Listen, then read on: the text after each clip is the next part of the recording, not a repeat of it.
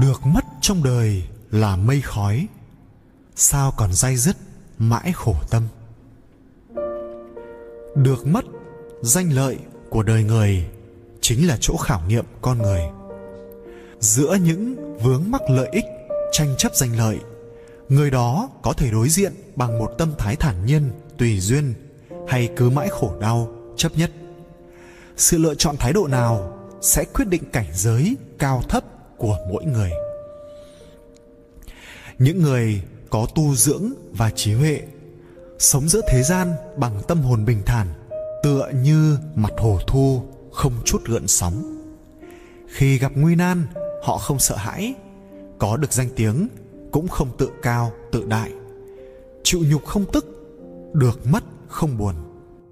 Họ chính là dùng cái tâm tùy biến mà đối diện với danh, lợi tình đó là một loại cảnh giới tinh thần cao thượng là sự nhàn nhã từ dáng vẻ đến tâm hồn cũng là điều mà người bình thường không mong có được Julius Victor Casten là họa sĩ xuất chúng của nước Đức. Tranh của ông đều tả những cảnh tượng vui tươi, hạnh phúc bởi bản thân ông là một người vô cùng vui vẻ. Thế nhưng lại có rất ít người tìm đến mua tranh của ông. Điều này đôi khi cũng khiến ông cảm thấy có phần bi thương. Một ngày kia, người bạn thân của ông khuyên rằng anh hãy thử chơi cá độ bóng đá xem sao chỉ tốn hai đồng mark là có thể ăn được rất nhiều tiền julius bản tính hiền lành thật thà nghe xong liền bỏ hai đồng mua một tờ vé số cuối cùng, ông may mắn trúng giải. Nhờ vậy mà kiếm được 500.000 đồng mark đám bạn thân của ông đến chúc mừng, nói với ông, anh thật là may mắn quá. Bây giờ anh vẫn còn vẽ tranh nữa chứ? Julius cười đáp, bây giờ tôi chỉ vẽ con số trên tờ chi phiếu mà thôi. Julius đã mua một căn biệt thự tranh thủ tận hưởng những tiện nghi của cuộc sống. Ông mua một tấm thảm afghanistan, tổ an viên, bộ bàn firenze của ý, đồ sứ messen của đức, lại sắm thêm bộ đèn treo venezia cổ để trang hoàng căn biệt thự.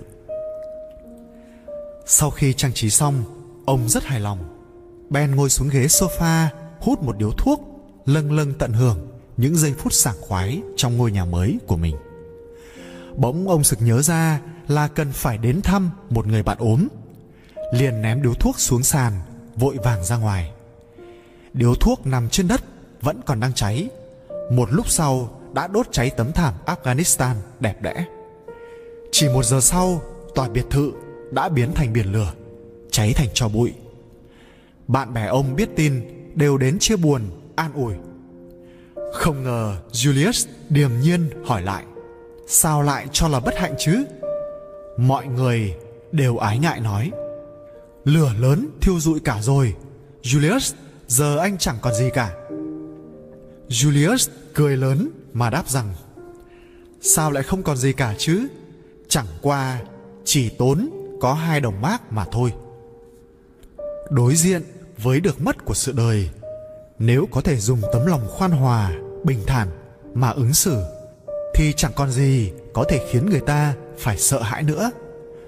Con người thường xuyên tự hỏi, vì sao cuộc đời lắm nhiễu nhương, bất hạnh đến thế, mà không hiểu nguyên do chính là bởi sự mệt mỏi của những ràng buộc, danh lợi gây nên. Xưa nay, kẻ tâm thương chỉ biết quấn mình trong danh lợi, tình tiền, ăn không ngon, ngủ không yên, tinh thần suy nhược cũng chỉ vì mấy chữ ấy. Còn người chân chính thì luôn ôm giữ lòng cảm ân thường giữ tâm thiện, bình thản sống trên đời. Cái tâm bình thản ấy lại là một thứ trí huệ, là một thái độ sống đẹp nhất. Đó là cảnh giới siêu trần, thoát tục, đạt đến khi người ta đã trải qua mọi phồn hoa, cám dỗ. Lão tử, thủy tổ của đạo gia từng nói họa là nơi phúc ẩn, phúc là nơi họa nấp. Phúc họa trong đời đôi khi chẳng thể lường trước. Có những chuyện mới nhìn thì tưởng là chuyện xấu, nhưng qua thời gian biến hóa vượt ngoài dự tính của con người, nó lại trở thành chuyện tốt muôn phần. Câu chuyện tái ông thất mã hàng nghìn năm nay đã luôn minh chứng cho chân lý ấy chuyện kể rằng có một ông lão được con ngựa quý. Cả làng thấy thế đến mừng. Ông lão nói, chắc gì là chuyện vui.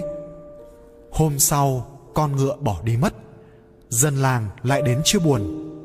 Ông lão cười khà, chắc gì là chuyện rủi. Vài ngày sau, con ngựa trở về, lại dắt theo một con ngựa khác nữa.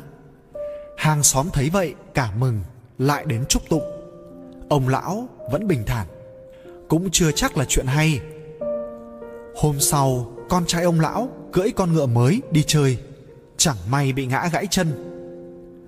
Người thân nhìn thấy đều ái ngại. Ông lão không hề đổi sắc mặt, nói, việc này chưa hẳn là xấu.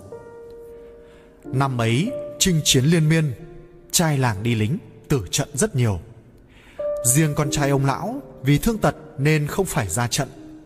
Chính là họa phúc tiềm tàng trong nhau, thực khó mà biết được vậy. Sự bình thản của ông lão mất ngựa hay của họa sĩ julius trên kia có được đều là phải trải qua một quá trình tu dưỡng lâu dài, trải qua muôn vàn đau khổ, thất bại mà nghiệm ra. Đời người thường tự buộc lên mình đủ loại ràng buộc dây thừng nên không phút bình yên, trăm năm đau khổ.